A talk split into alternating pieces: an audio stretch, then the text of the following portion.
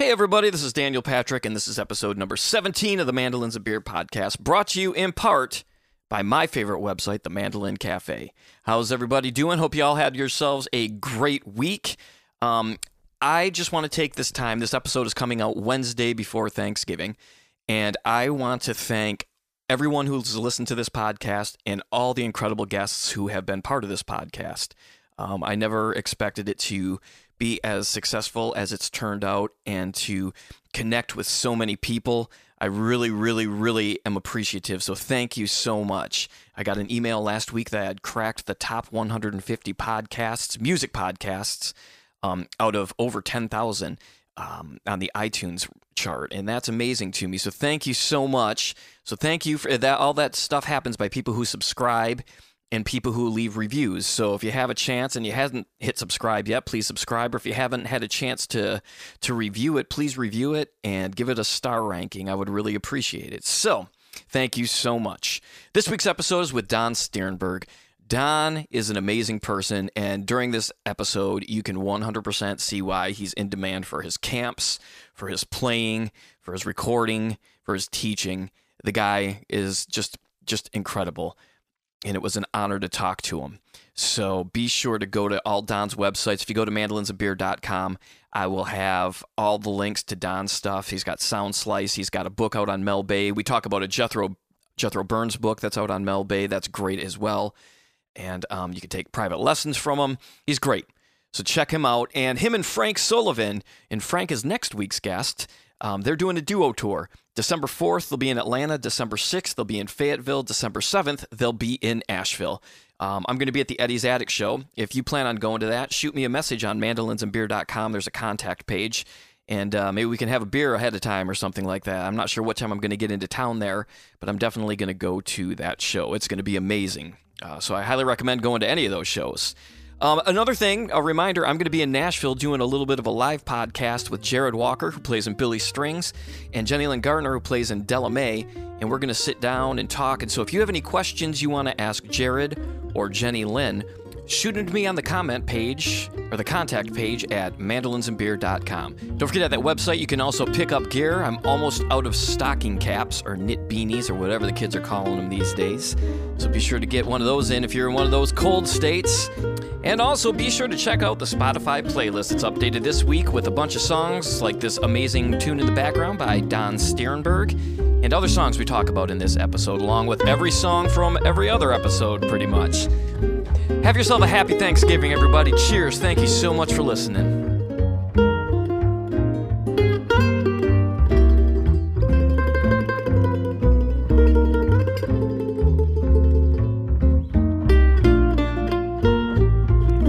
I'd like to welcome to the podcast Mr. Don Stiernberg. Don, how you doing today?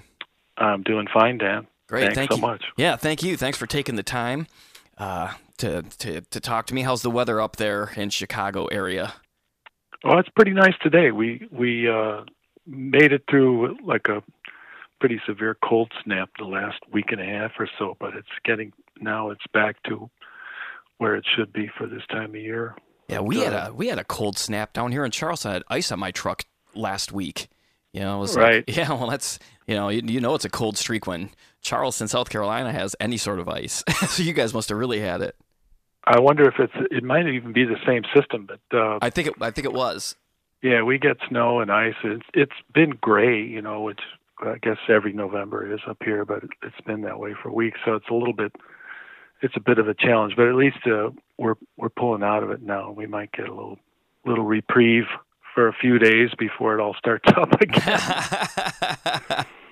and so, and right before we uh, started the podcast, we were talking. Um, the gentleman you're going on tour with, Frank Sullivan, he just got nominated for a Grammy. So that's Yeah. exciting news. And you guys are doing some dates coming up at the beginning of December. that is correct. How did um how did you and Frank meet up initially? Well, uh, at this point, it seems like we've been friends forever. But I think it it probably started at um, one of the mandolin camps, and uh, yeah, I think it did. Um, it's coming back to me now. Uh, uh, one of the first times we got to play together was at the mandolin symposium Oh, cool. years ago, and uh, we were both teaching there. And you know, they have uh, like so many of the camps, you know, it's classes all day and then and concerts at night, and you know the staff members get to do like a a short set. And so that year, I was I was looking around for somebody to to help me play my set. And and here's Frank. You know, I heard him play, and I thought, well, boy, I wonder if he would help out. And uh, sure enough, he was kind enough to say yes. He backed me up playing guitar, and and um, we just you know hit it off like crazy, and uh, and and the rest is history. We've been really great pals ever since, and you know run into each other at various other mandolin camps, and he's been kind enough to uh, invite me to sit in with his band when they play up here in Chicago, or or uh, we even opened my band opened for him one time at, at uh, a club where they were playing, and you know we've just always kept in touch and and uh, enjoyed uh, making music. So Frank had an idea uh, this past year or so of uh, like side projects for himself, where he could um, play things that he he wouldn't necessarily be able to do with Dirty Kitchen. You know, he just explore different styles of music and different contexts, and um, uh, he was kind enough to to think of me in conjunction with that. So uh, we're we got it lined up now. We're going to go out and uh, do the uh, what's better than a mandolin tour. You know, well, two mandolins. Absolutely. Oh my gosh, that's great. And have you, uh, are you, have you decided like the kind of repertoire is it going to be all over the map, or is it going to be specific to a certain genre?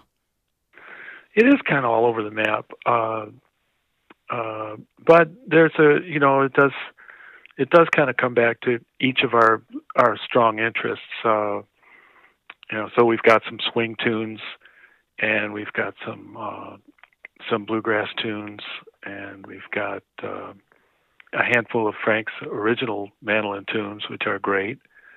And um, you know, it's it's focused on the mandolin, and then uh, style-wise, it's you know what whatever occurs to us. Oh, yeah. this would be fun. I wonder what. Usually, one or the other of us is thinking like, "Wow, I wonder what he would sound like playing this song." You know? yeah. Because we we have kind of a mutual admiration society. You know, I'm dying to hear what he's going to play on such and such a tune, and and uh, and Frank seems interested in hearing whatever wrong notes I might play on, on, on his tunes. You know. And, and and people might not know this. I mean, you're known mostly for jazz stuff, but uh, when I was interviewing Alan Bibey, uh, he talked mm-hmm. about what a incredible bluegrass picker you are as well. And so that I'm excited. I'm definitely going to try to catch one of the shows. Um, and you said it's just three to start. Yeah. Uh, uh, first, I got to say, well, you know, Alan Bibey is is way too kind. He's he's another another very dear friend of mine, and all of us love the hard grass. I especially love it when he plays it. You know. Yeah, he's something uh, else. Oh yeah, just the greatest. And uh, you know that's part of the fun of being a mandolin player. You get to go around and meet up guys like that. Uh, you know, like Alan or Frank, and I'm I'm the luckiest guy in the world. I've been able to to uh, get to know a lot of these great guys and and have a ball. You know, it's just yeah. fantastic. But yeah, Frank uh, Frank's little uh, week tour uh, involves uh, you know with me involves uh, uh, Eddie's Attic in Decatur, Georgia, which is greater Atlanta area, mm-hmm. and then also um, the Cameo Art House Theater in Fayetteville, North Carolina. And from there, we go up to the Isis Music Hall in Asheville, uh, North Carolina. Cool. What a great city that is, too.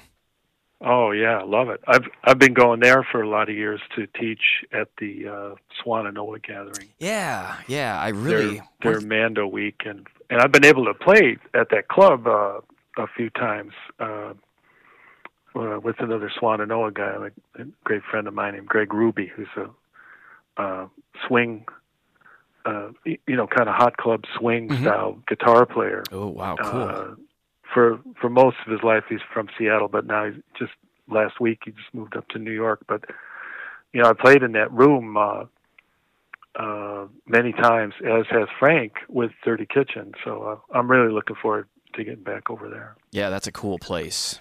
Uh, and then and you also mentioned that your quartet has been recording Uh-huh. for a new album as well.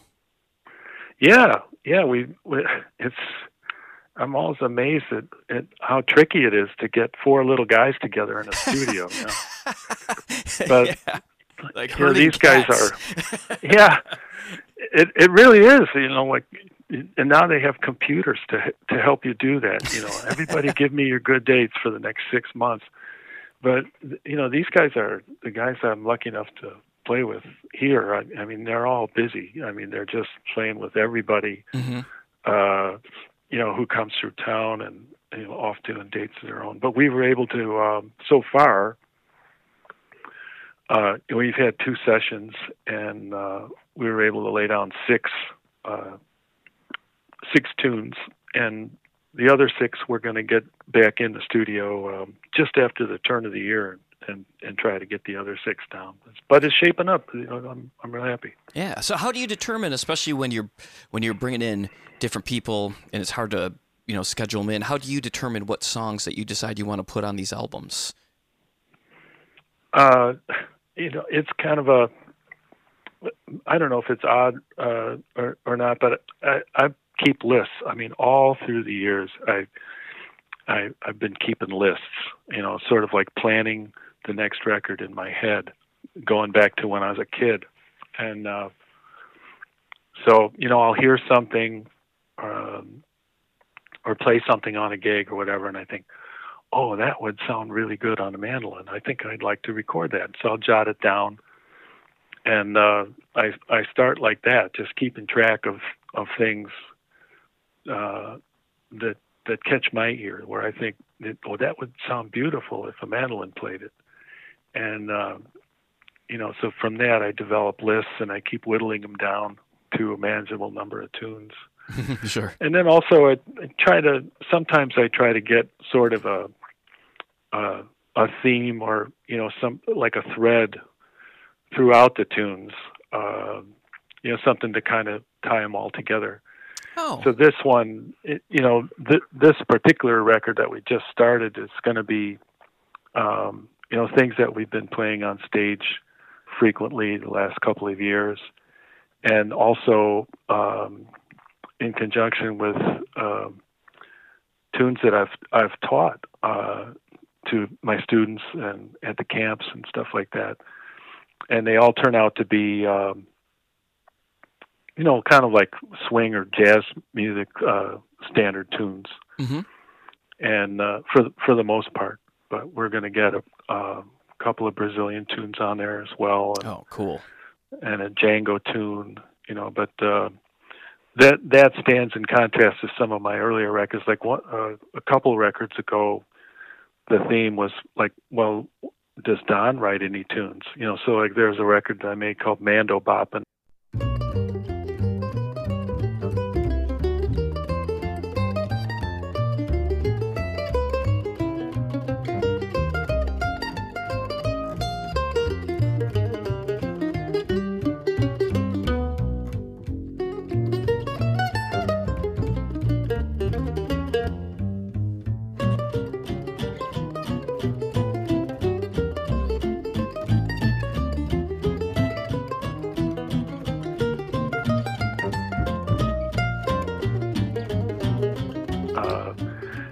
And uh, that one is mostly my own tunes. You know, so um, this time around, it's it's back to like uh, you know more well-known tunes, but as as performed by uh, a jazz quartet that has mandolin, guitar, bass, and drums. Nice. Are you going to be? Do you put it on a, a label? I just uh, it, they're self-produced, Mhm. and um, I call my uh, my own little label. I call it Mando Traveler. nice. So you could say that. I guess you could say, yeah, man, they're on the Mando Traveler That's right. label.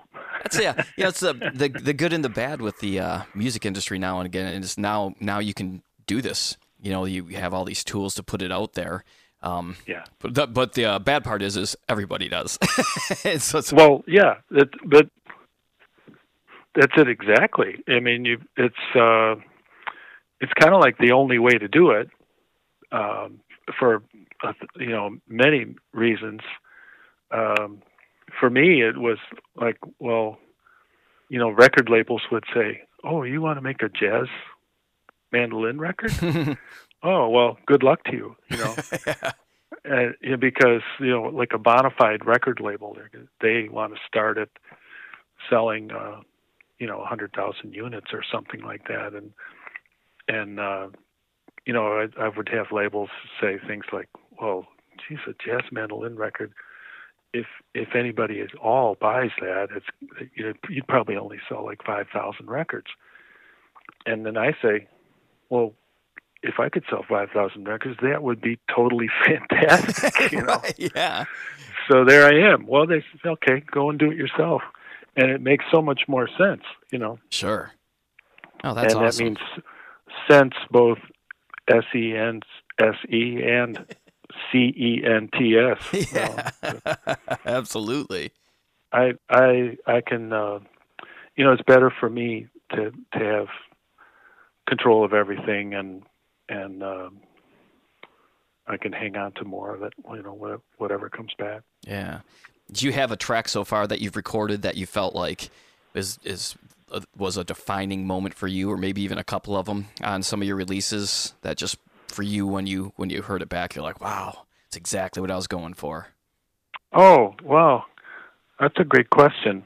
Um, you, you know, I try to get that. I, I guess uh, I've been accused of uh, being kind of perfectionist. You know, in the recording process. So, you know, I guess I'm trying to get that feeling with with every every cut. Mm-hmm. Uh, and then, in fact, this particular uh, group of sessions, the ones we're working on right now, uh, the guys and uh, uh, they, they kind of talked me into a different a different process. oh, Uh, really? yeah, they you know like well these the the the the, guys that play with me are jazz guys and they say, "Oh man, we don't want you know what's with the click track? You know, why it doesn't have to you know jazz is not like that. It shouldn't you don't have to be perfect, you know." Mm-hmm. So so this time we're uh you know we're doing without that and it's more like like live recording um you know we still have it set up so that we can repair things and you know brush up something if it need be but it's essentially just turn on the machine and play like we're on stage. Cool. and um you know to get back to your question i've been real pleased with that result so far with the the six tracks we've got done. I listen back to it and i say you know what? That there really is. You get a whole whole different uh energy coming back from that. So would you know which is to say again regarding your question i it I, it might be right now that i'm getting that you know defining uh sound that uh, you were asking about sure, that's uh, great. because you know I can kind of see everybody's point now that uh, uh, it has to do more with how we play when the four of us play together, and and also in terms of improvisation, it's more. Uh, it doesn't sound so uh, clinical, you know. It Yeah. sounds more more in the moment. So Yeah, I mean, jazz I think does have a little bit more push and pull anyway, as Right. opposed to bluegrass, which is really metronomic for the for the mandolin player anyway. right. Well, that's And awesome. Frank and I, Frank too, when when we did those, when we uh, sat around in Nashville and, and and got things recorded, it was in that same spirit. And you know, I'd be all after him, like, well, what about you know, I played a G sharp right here where it should have been a G. And he says, hey man, we were playing music. That's what we're here to do. You know, come Yeah. on.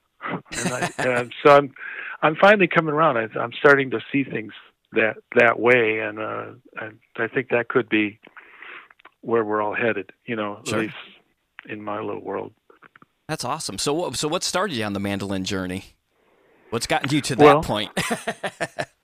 Well, um, let's see. Now that's this is going way back in time now, Dan. Sure. What started me? I mean, I mean, you don't want to know how old I am, but uh, this I was when I first took up the mandolin. I was a, a teenager, so this is way back. But what happened was. Um, my brother uh, was five years older than I am, and he was coming up um, in the folk music era, and uh, you know the like the 1960s.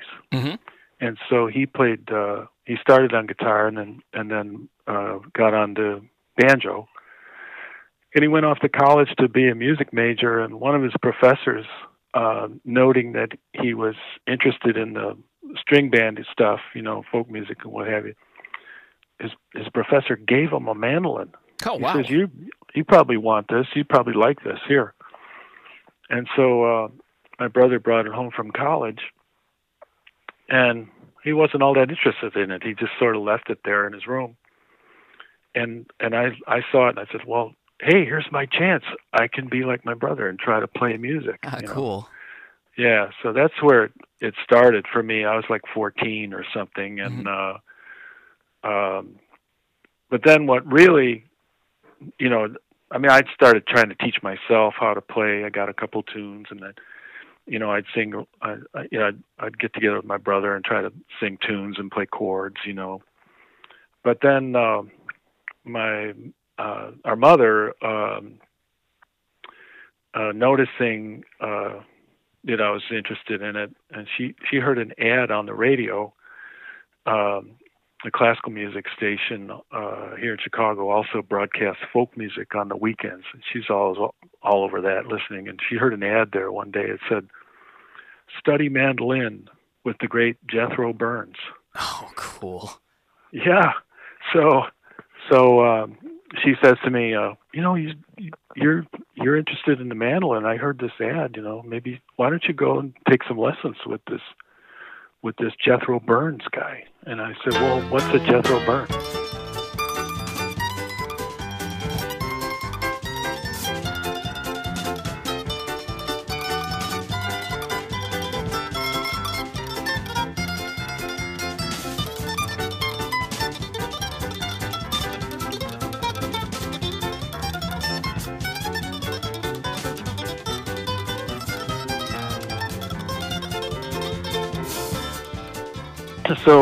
You know they they my parents you know thank god they uh uh drove me down for a lesson uh it was i lived about you know the the town i grew up in is like a little bit more than an hour north of chicago Mhm.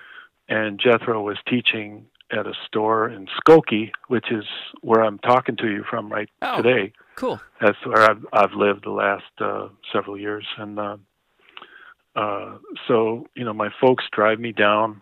I I didn't even have a driver's license yet, and uh, they drove me down for a lesson with with the great Jethro Burns, and uh, from the very first time I met him, and the, from that very first lesson, then I was just solid gone on the whole thing. I I wanted to be him. I wanted to play the mandolin, and he was the coolest guy.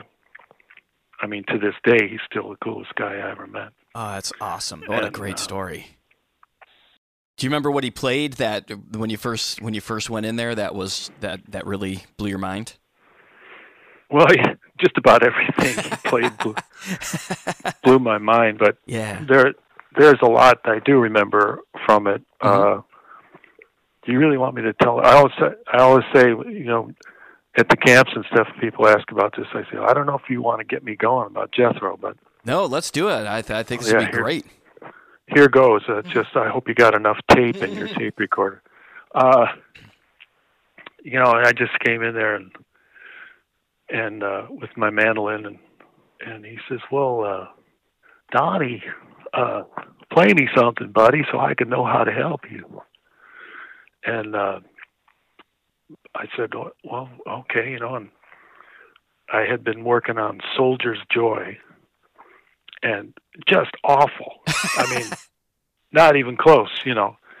But I I scratched through through Soldier's Joy, and what was wrong was like I held the pick between my thumb and my second finger, Mm.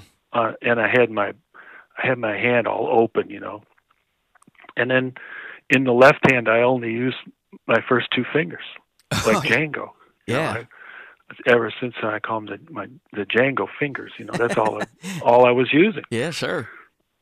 So imagine that for you know self-taught technique, a teenager. You know, I play da da da da da da da. Da, da da da you know just awful yeah.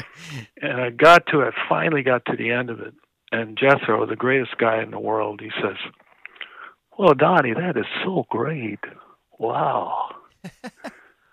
and I'm just, you know, I just, I'm flipping out. He said, "What? That was you thought that was okay. Yeah, that is great, man. I, he says, listen, buddy, you got all the tools.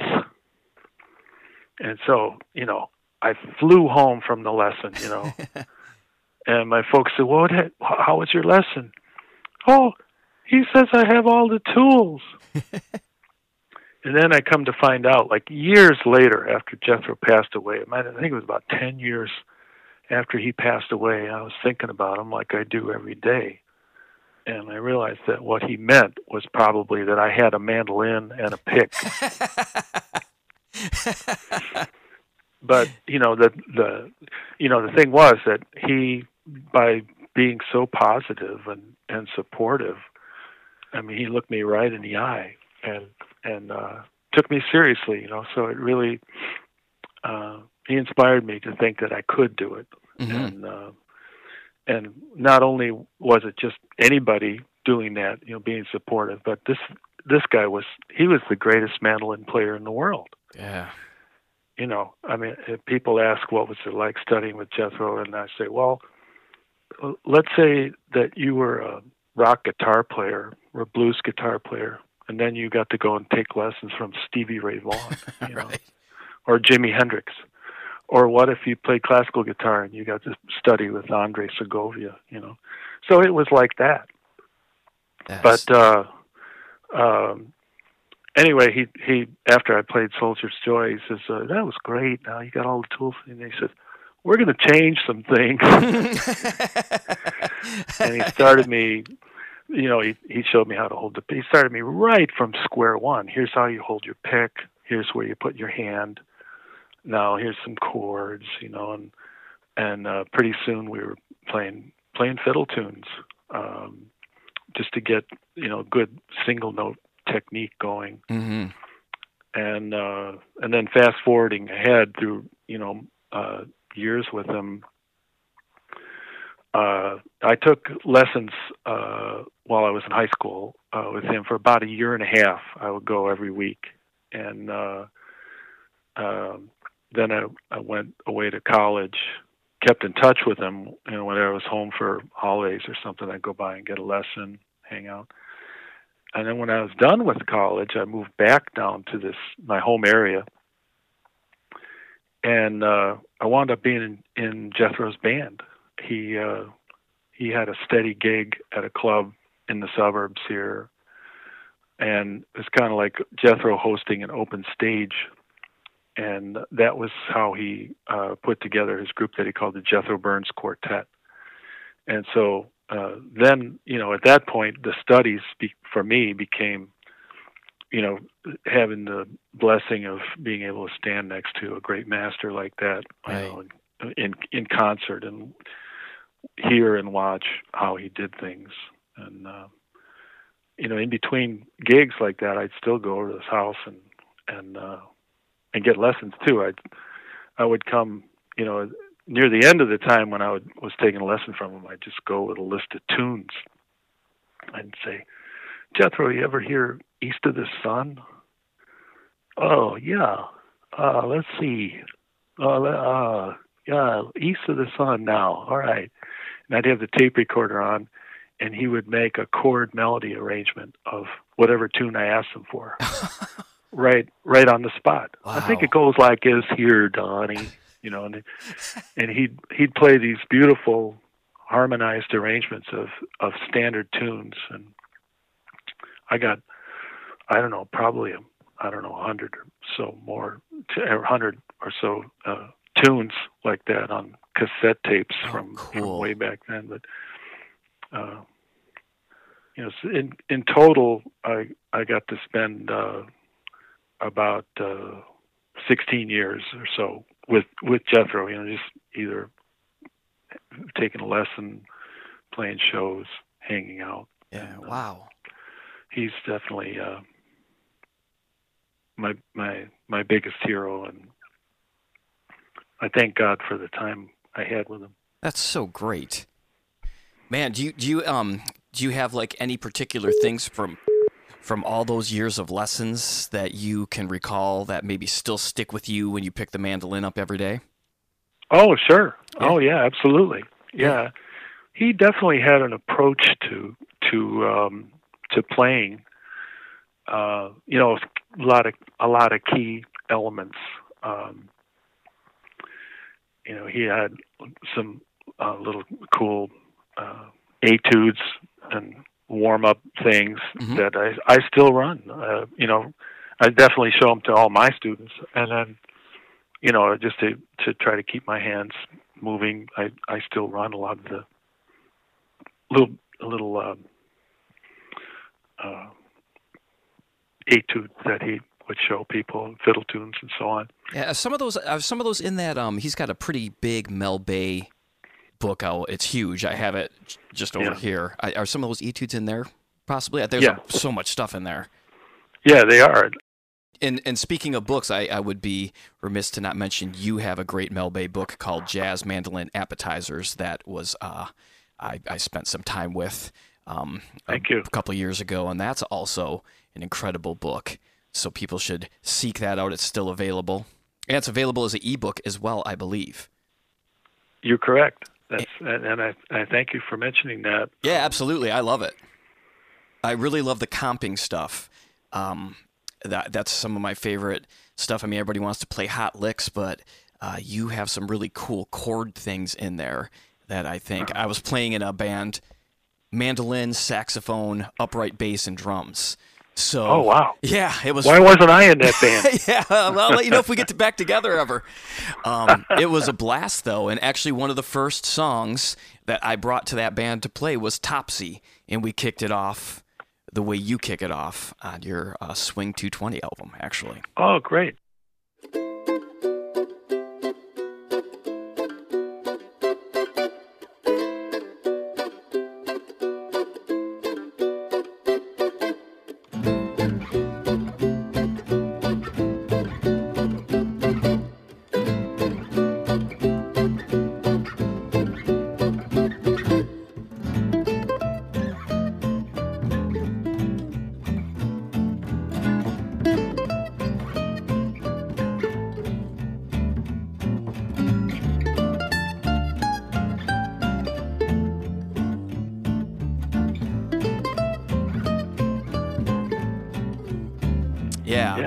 Really gave me a lot of stuff to, you know, when you're playing, you could chop along and be, you know, which is just fine. But when you have a drummer, it's not really necessary. So to have these, you know, and I was no means perfect at it, but to have the tools that your book kind of afforded me to give some comping stuff really, I think, really opened my mind and really helped me soloing too, you know, like figuring like, oh, I can solo out of these positions. So, Well, I'm I'm so glad to hear that, and and uh, and thank you for for mentioning it. If I did the if I I did the full Jethro joke on that, I would say, "Oh, that is great." Now, Dan, we sold one copy. We wondered who got it. but, but the serious uh, the serious part of that, as far as the content of that book, is. Um, in fact, that whole experience of making that book, I owe to a friend of ours named Ted Eschliman. oh, yeah. And you know, Ted he he wrote a Mel Bay book too called Yep. "Getting into Jazz Mandolin," I have that as well.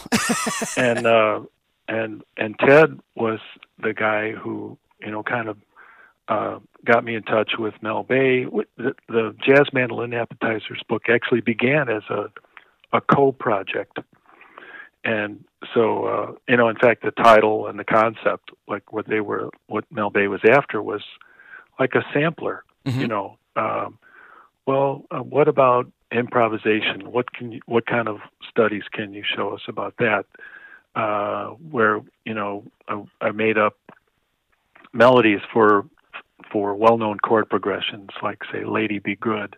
Right. I I, I made a um, an alternate melody or a sample melody. These notes are good for "Lady Be Good" too, and they they're a melody. And so uh, you know, there's like a I don't know what's it, what's in there nine or twelve of those type of things. Mm-hmm. And then there's a chord uh, section that, like you mentioned, where there's six different versions of the I Got Rhythm changes. And Yes. then there's a chord melody section where I wrote uh, a handful of of uh, chord melodies. Um, again, just showing where all the the positions are. But in terms of like the layout and the ideas, you know, to to put together a book of that length and featuring those concepts and stuff, that I owe all to Ted.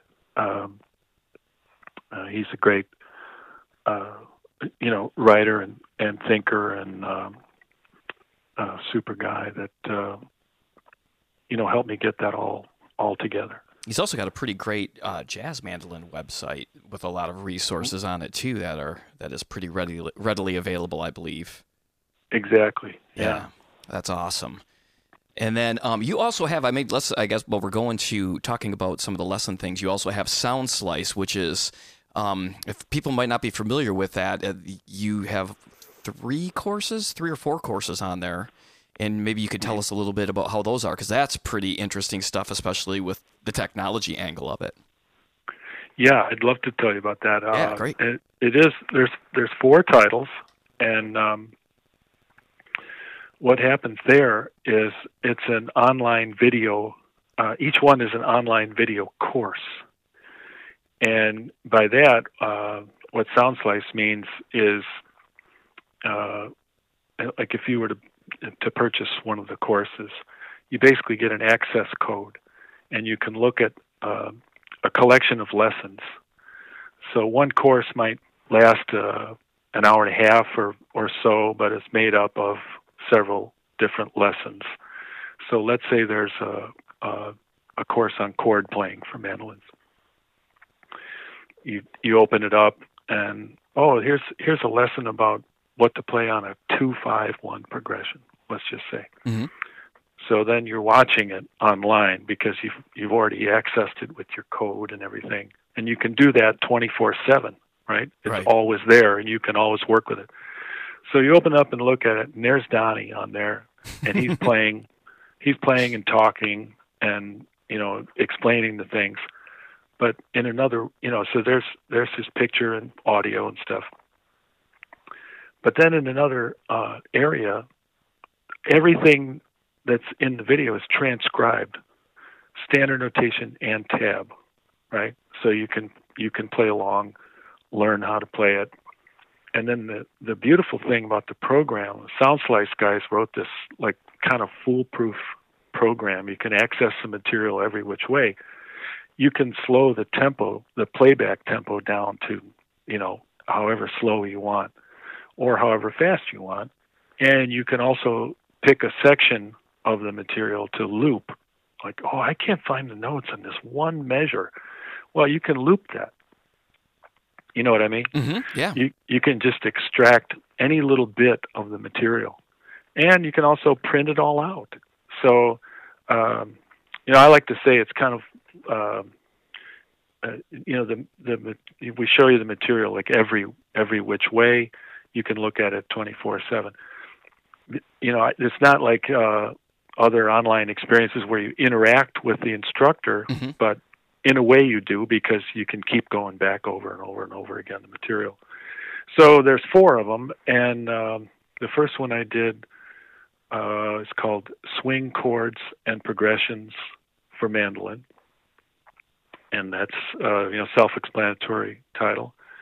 And the next one was called "Crafting Jazzier Solos for the Mandolin." And there it's kind of like I did in jazz mandolin appetizers, where you know there's sample melodies and actual solos. So I'll take a well-known progression like you know some you know, Sweet Georgia Brown or whatever it might be, Mhm. you know, a handy jazz tune. Uh, I'll take a progression like that. I, I might have played six or solos on there, and they're all transcribed, so you can, you know, get a good sample of what the possibilities are for playing over certain types of chord progressions. And of course, we locate the patterns and uh, things on the fretboard as well. Right. Uh, the the third one that I did for them is called Chord Melody Etudes, and they're um, again using progressions for uh, well-known swing tunes. Then I wrote new melodies, but then they're presented in chord melody style, or what I also sometimes call Jethro style, Mm-hmm. um, where you play uh, you play the melody and the harmony simultaneously. You can be a one-man uh, band with your mandolin. So that's chord melody etudes, and uh, the last one I did most recently. Which one is that?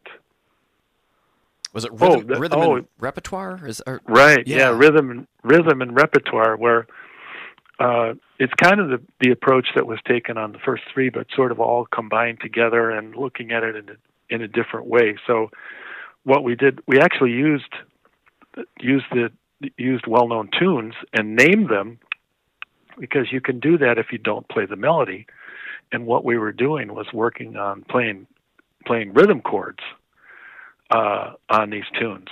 Uh, so uh, got to remember what one of the tunes is in there. I think let's say sit right down and write myself a letter. I think is one of the the tunes.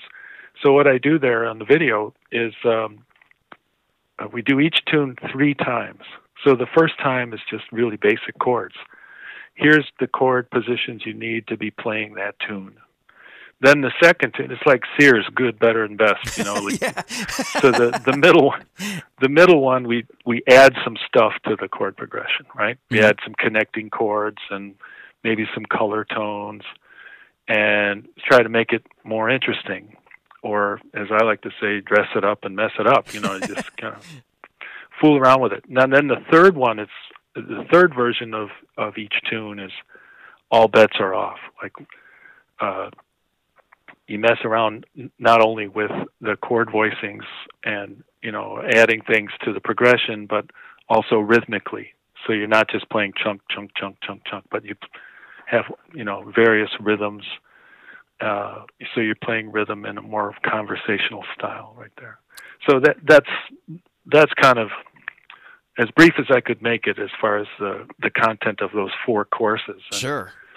uh, I appreciate the opportunity to mention them. I hope people will check them out. Yeah, they're really, yeah, they're really, really cool. I'll absolutely post a link when I put this. I'll have it on the uh, on my website, and it'll also be wherever people listen to the podcast. They'll have a link um, Great. available for them as well.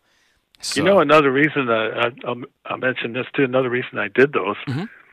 uh, not only because the, the guys who uh, built that company are right here in Chicago and they're they're great guys, but also because I've met a lot of people when I'm out teaching at camps and stuff. I find out about people who can't make it to a camp. You know, not everybody can come and take a class like that from Mhm. me. So this is, I, I know, I I thought it's a great opportunity for uh, you know, reaching those people to to you know have the materials to work with like that. It's it's about as close as you can get to private lessons. Um, but you know, here you are doing that wherever you know you can be in Antarctica or something. So, right, right.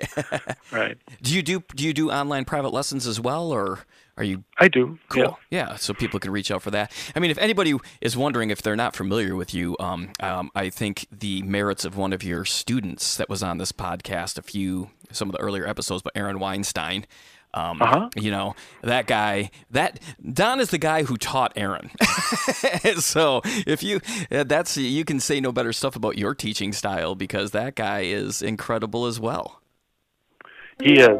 He. Um, uh, I'm. I'm really proud of Aaron. I love him.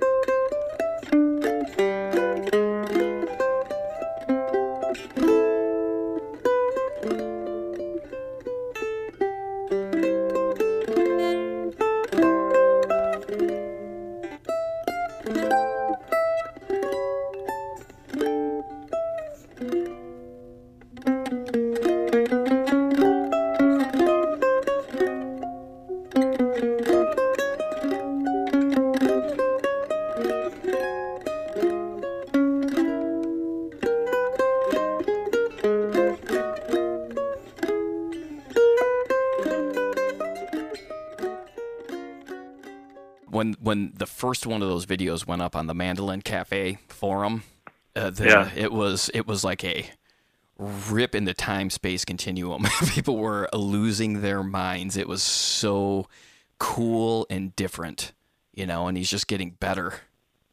I can't even tell you, Dan, how hard it's been for me through all these years. I have to bite my tongue all the time to keep from yelling.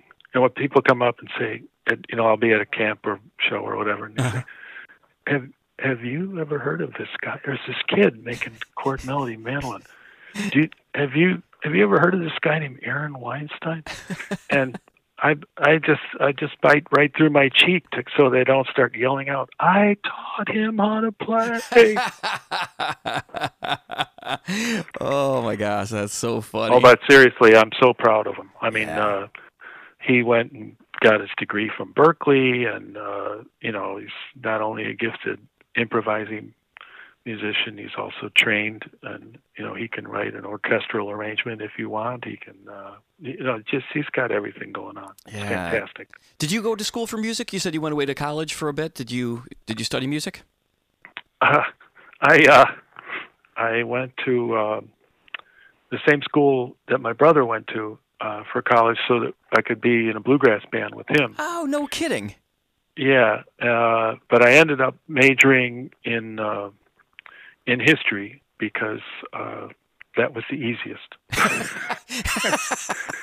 I actually I I actually kind of flunked music. Uh, my my freshman year, I took music theory because uh, here I was playing in the band with my brother all the time, and he had been a big time uh, music major at, at that school. I mean, he was Phi Beta Kappa, and uh, so I was in kind of the odd position of you know the professors looking at me like, "Whoa, I wonder if he's good too," you know. Sure. And I went in there for music theory class my freshman year. I was 17 years old, and uh, the guy starts spelling chords on the board. I said, "Okay, we're going to learn what a chord is. Here's a C chord, C, E, G, and those notes are on the lines." And then, you know, Mr. Smart Guy in the back of the room said, "Oh, I just played." Like 75 C chords on my mandolin last night at a gig. What do I need this stuff for? I had I had the worst attitude, and so naturally I flunked. I had to become a history major. oh my gosh. Now, if they could see you now. so, who were some of your uh, who were some of your bluegrass guys when you were when you were listen, when you were really getting into the bluegrass scene? Oh, wait, you mean when I was coming up? Like what made me be a goner for bluegrass? Yeah, yeah, Oh man, I, I, I hope you have time. yeah, buddy. Here we go.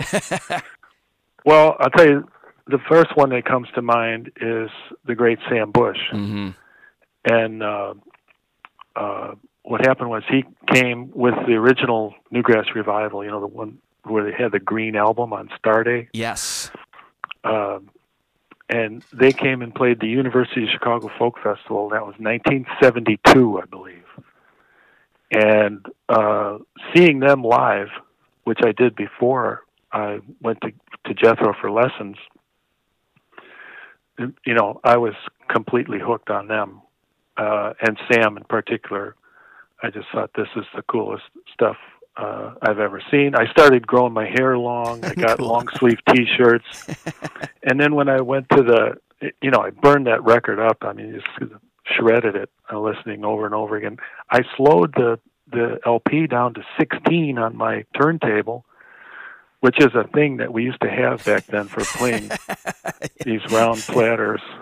But anyway, uh, you know, I I learned the solos off that record by by slowing them down, so that the sound coming out of the the player sounded more like a bass guitar than a mandolin, but I could figure out the notes, you know. Right. But uh, when I, my the first that very first lesson with Jethro that I was telling you about, hmm he says, he says, well, Jethro says, well, Donnie, uh, that's so great. Now, well, listen, buddy, w- what would you like to learn how to play? How would how would you like to play?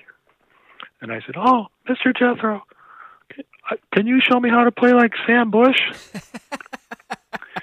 and he starts laughing right away, and I, I I thought I'd said the wrong thing. You know, I thought maybe I hurt his feelings or something. And uh, you know, I kind must have looked a little bit shocked or something because he says, "Oh, that's okay, buddy." He says, uh, He says, I have been hearing about this guy now so much. He says, I'm sick of hearing about him. he says, I just got to meet him. I got to meet this guy. And uh, he says, I got a, I got a show in, in Kentucky coming up.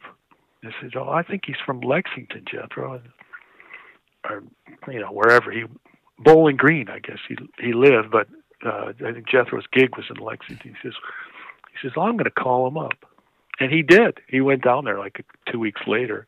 Oh, no kidding. And because of that story, I I always take credit for their great friendship as well. Absolutely, as, as you should. yeah, yeah. But you know, going back to the music, I I definitely, um, uh, you know, was was a goner uh, for bluegrass, not only from their show. Mm-hmm at the U of C Folk Festival, but there were, it seemed every year at that folk festival they would bring a great bluegrass act in, and my parents would let me go to that uh, show because it was folk. You know, it's like you know you're not going to go see any rock shows. That stuff is bad, but it's okay to go there. Right. So I would go there, and I saw, in addition to Newgrass Revival, um, uh, this part I hope I don't start crying, but I I I saw J.D. Crowe and the Kentucky Mountain Boys, and, and not the New South, right? The, right. You know, before that. Wow. Uh, we're talking. You're talking to a very old person right now. But, uh, so J.D. Crowe with uh, Larry Rice on oh, the mandolin. Cool. Doyle Lawson played uh, guitar. Did, oh, no band. kidding. Yeah, and then Bobby Slone, of course, playing the bass. Mm-hmm. And they did the thing where, like, Larry is maybe 20 or 30 feet on the right side of the stage.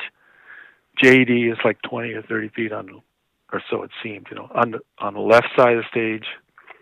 Doyle's in the middle, singing lead, and then they hit the trio. And those guys run in from the side and they they circle around the one mic to hit their trio. Oh wow! and I thought I was watching James Brown or something. I mean, the choreography was so beautiful. I was just completely hooked, and uh, you know, so I'm in, along with Newgrass Revival, I've been a J.D. Crowe fan since day one, and uh, all the guys who passed through his his band. I mean, that's like hugely important music to me, and that's and Doyle on the mandolin, of course, too. When he uh, in that similar time frame, he he did those really great records with the Country Gentlemen, uh, like the award-winning Country Gentlemen, which I think was '72 or '73.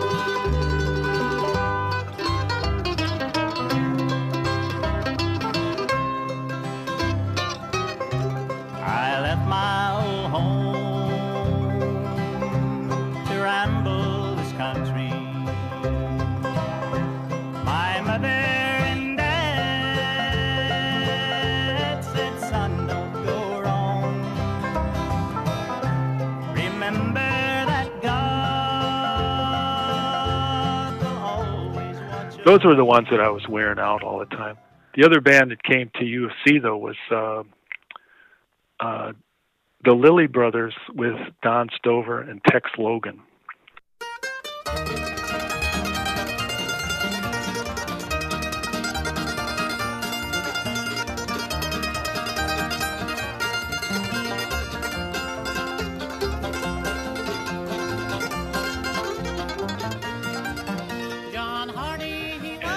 So for like straight up hard grass you Mhm. know that was that actually might have been the first show of all these different groups that i saw i might have been the youngest for that one because i can remember hearing the kickoff to molly and tenbrook on uh, don stover's banjo and i just oh boy now I'm, an, I'm an addict from that moment really you know right, right. How about the uh, how about the jazz spectrum? Because you know, was there? I mean, obviously Jethro. The intersection with Jethro was um, working at a factory when I was in uh, high school. I heard a record come over the the radio. A country station was was on, and for bumper music, they had uh, one of the tracks from "Playing It Straight" by Homer Jethro, and it Oh, was no the, kidding. yeah, it was the cut called "I Found a New Baby." Yeah. Ba-da-ba-da-ba-da. You know, and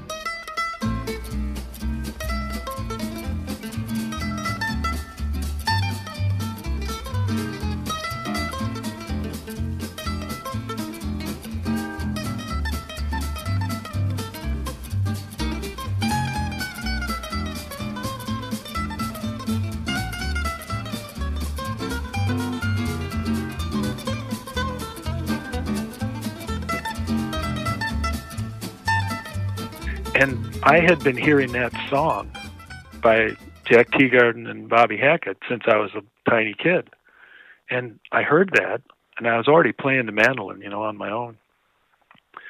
But it, you know, it it, it came right into me because I thought, wait a minute, that's a guy playing jazz on the mandolin. Ah, you know so Mhm. when i when that opportunity came to go and meet that guy and and work with them, you you, can imagine how excited i was. That's what that's kind of how it all came together. Yeah, that's great. yeah. Um, so if you had to pick, if you were going on stage right now and you had to play one bluegrass song and one jazz song, what would they be? oh boy you can we we just met and you're already getting real tough. You get the tough love questions. Uh let's see. Uh if i had to pick one one bluegrass song and one jazz song oh god uh well i might be thinking of like what ones am i liable to pick today What- Sure. oh what- yeah, no, no, what's absolutely. going on Yeah, for sure. That's exactly. Uh, Yeah, that's what I'm shooting for. Like if you just had to, or even just like off the top of your head. Yeah.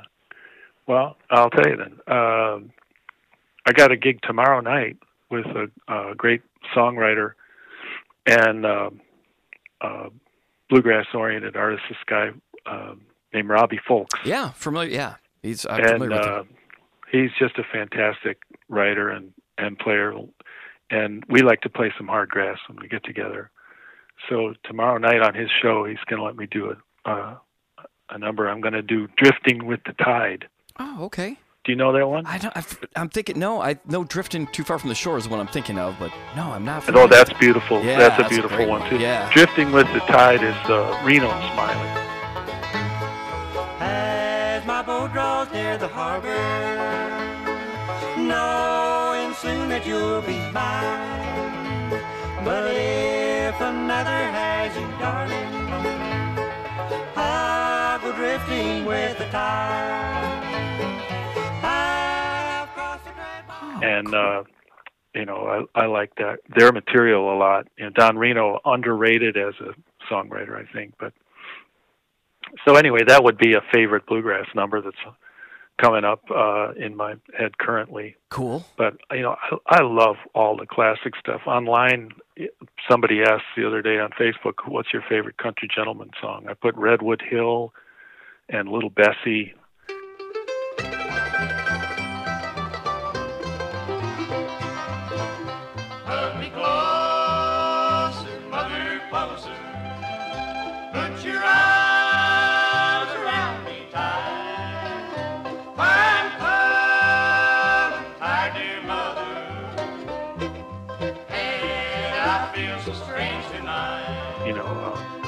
Time I had a jam with Emory Lester. We played that whole album together Oh wow. because we've just we we we found out that we had both memorized that that record. Emory, of course, memorized all the parts of all the instruments. I just I just sort of learned the tune. but and that's the kind of stuff I love for bluegrass. Sure. If I was playing a jazz tune, like my own gig comes up um, pretty soon. Um, one that I'm working on recording um, and uh, have been playing recently is called "It's You or No One."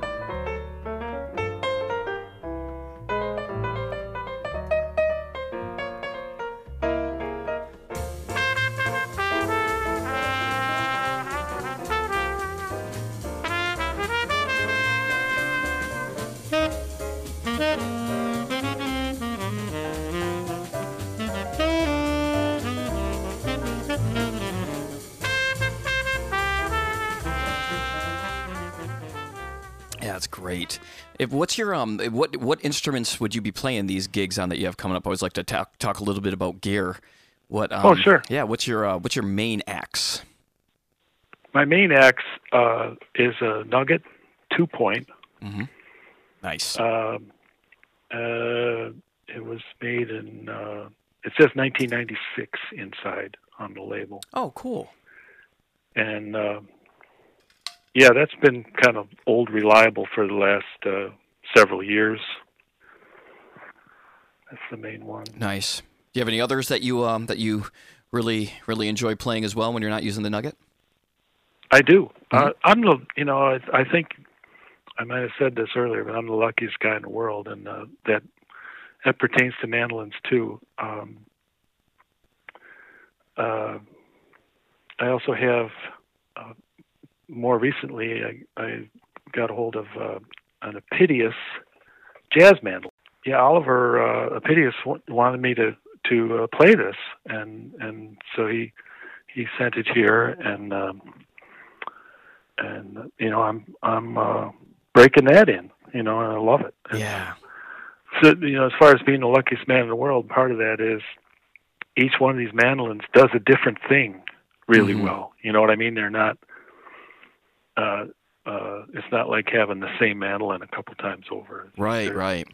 Pointed in different directions, and Oh, that's cool. the nugget mandolin, for example, is like all about power and and um, you know it's, it's just a very very strong sound and Mhm. it's a quick quick sound and it fits with uh, with bluegrass yeah, any kind of music it fits and uh, you know I've been I've been having around my neck for so long it's kind of like part of me you know and I can always count on it to you know come through and it's kind of my my voice and uh and this this newer one uh that I that I have uh the Apitius it uh it's built on kind of a jazz guitar platform as you said it looks like an L5 right.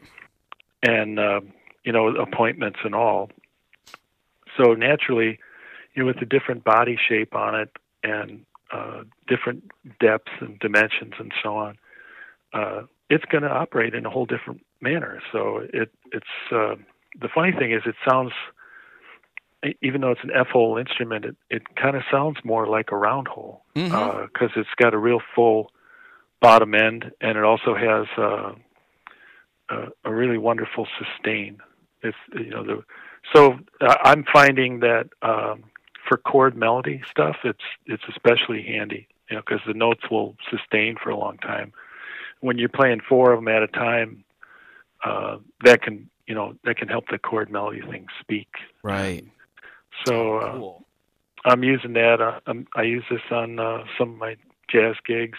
I play with a, a singer in town here who uh, does a lot of Django tunes and uh, older jazz things, and I use the Yorkville uh, in her band very frequently. And like I say, breaking it in. It's also I find it's also really uh, just about uh, perfect voice for the Brazilian choro stuff. Oh, I bet. Yeah, and I'm doing a couple of those on the on the record that I'm working on. So I'm going to the the Apitius I'm going to use on a few tunes like like the uh, one standard jazz thing that I do a chord melody on, and then um, and then these couple of uh, of Brazilian things. Oh, I can't. So wait to those hear are it. those are the two acoustics that that I you know have my hands on the most. I although I also have a Collings uh, MF5 Oh yeah. and uh, yeah, Another is- great mandolin. It really is. yeah. It, it really is. In fact, at Allen's camp, uh, uh, uh, not this year, but the year before, I brought the Collings down there because the Nugget had a got a chip out of the the uh, nut, you know, Oh yeah. and the strings were slipping out of there. So I had sent it up to Nugget to to uh, tweak a little bit, hmm and so uh, I brought the Collings down there, and wow, it was I was glad I did because uh, it it kind of hits the hard grass real nice I For think. sure. And- Yeah, that's a. But then I've also got a uh, an electric mandolin. Um, going back uh, a lot of years, I, I I also was lucky enough to meet Tiny Moore, Oh yeah. and I I uh, back then I got one of his mandolins. Oh, got did it you directly really? from Tiny. Yeah, Oh, and cool. I didn't. I, I I had it for a lot of years, but then uh, foolishly uh, traded away for something else. But luckily, I replaced it with uh, you know because I still enjoy playing five string electric uh, Mhm. whenever there's an opportunity. And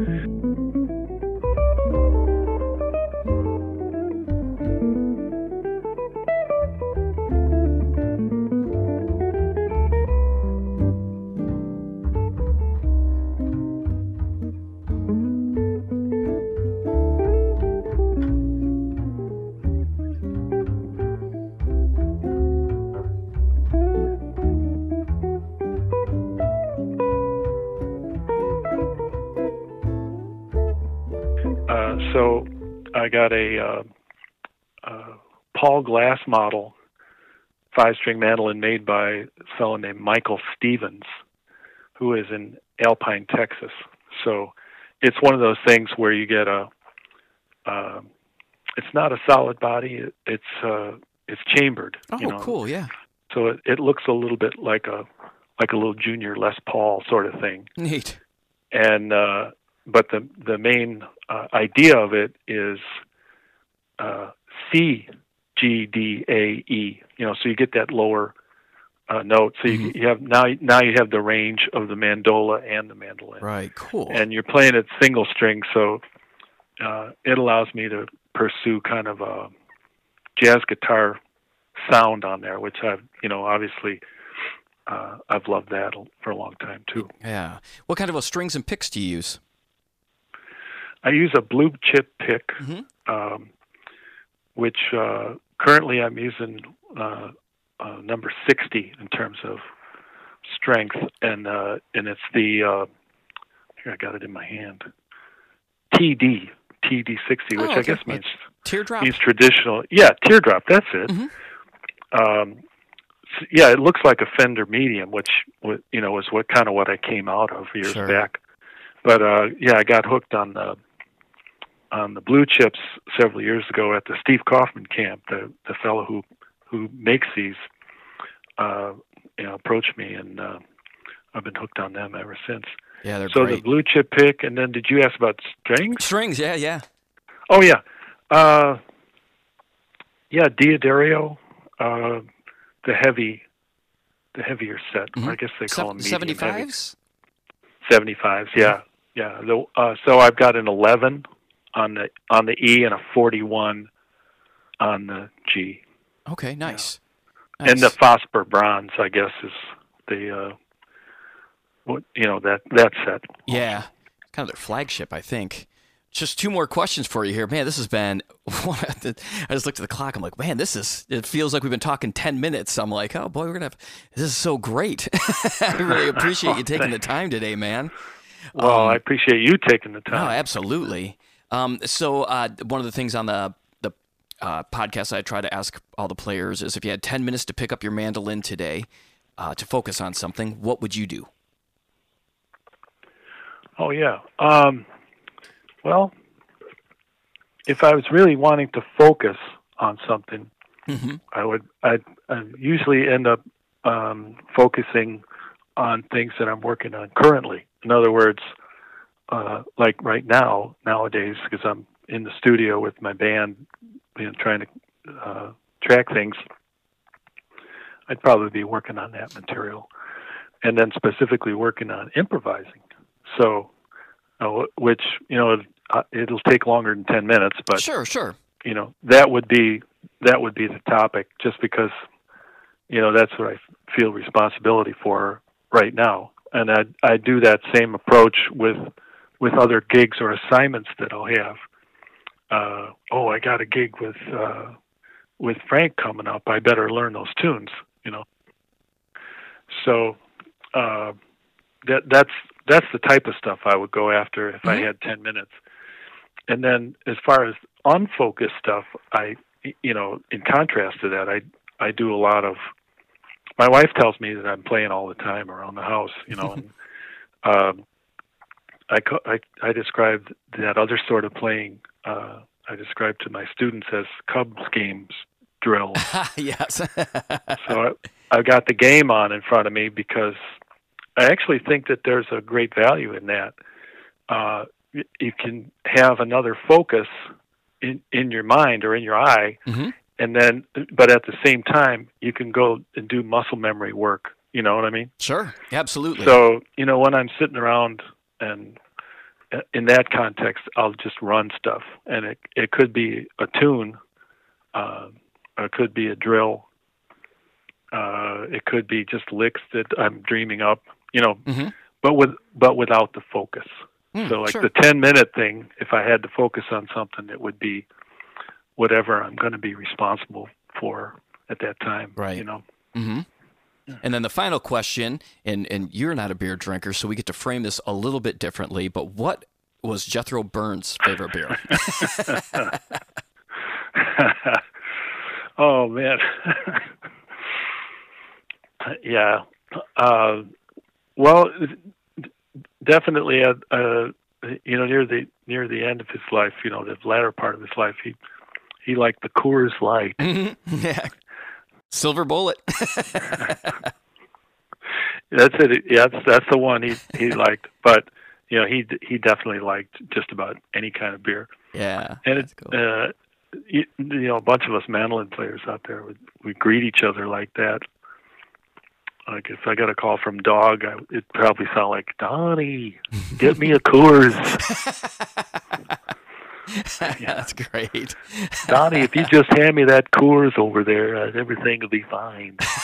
oh my gosh, that's so yeah, fun. that's that's what he liked. And um, and when I was playing gigs with him, you know, I would there's there are definitely a lot of uh, wonderful beer memories uh, there. One that comes to mind is uh, playing the uh, Mariposa Folk Festival up in Canada, and that whole festival was sponsored by. Uh, a brew that they have up there called Molson Golden Oh, oh yeah.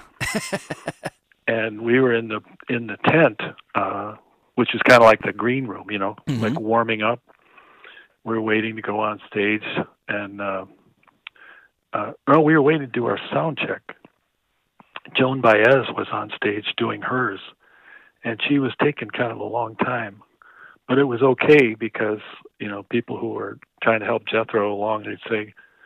Oh, uh, she's not ready yet, Jethro. You got to wait some more. Can we get you anything? And Jethro say, "Yeah, yeah, I'll have a, I'll have another one of those Molsons right now, and bring one for Donnie." And you know, so here's you know here's like a twenty year old kid up there trying to go, trying to keep up with Jethro. It, it did not turn out well. Ah. Let's leave it at that. oh my gosh, that's great, man. Those are some great stories. Thank you so much. I um, I really appreciate you taking the time today. This has been a pleasure.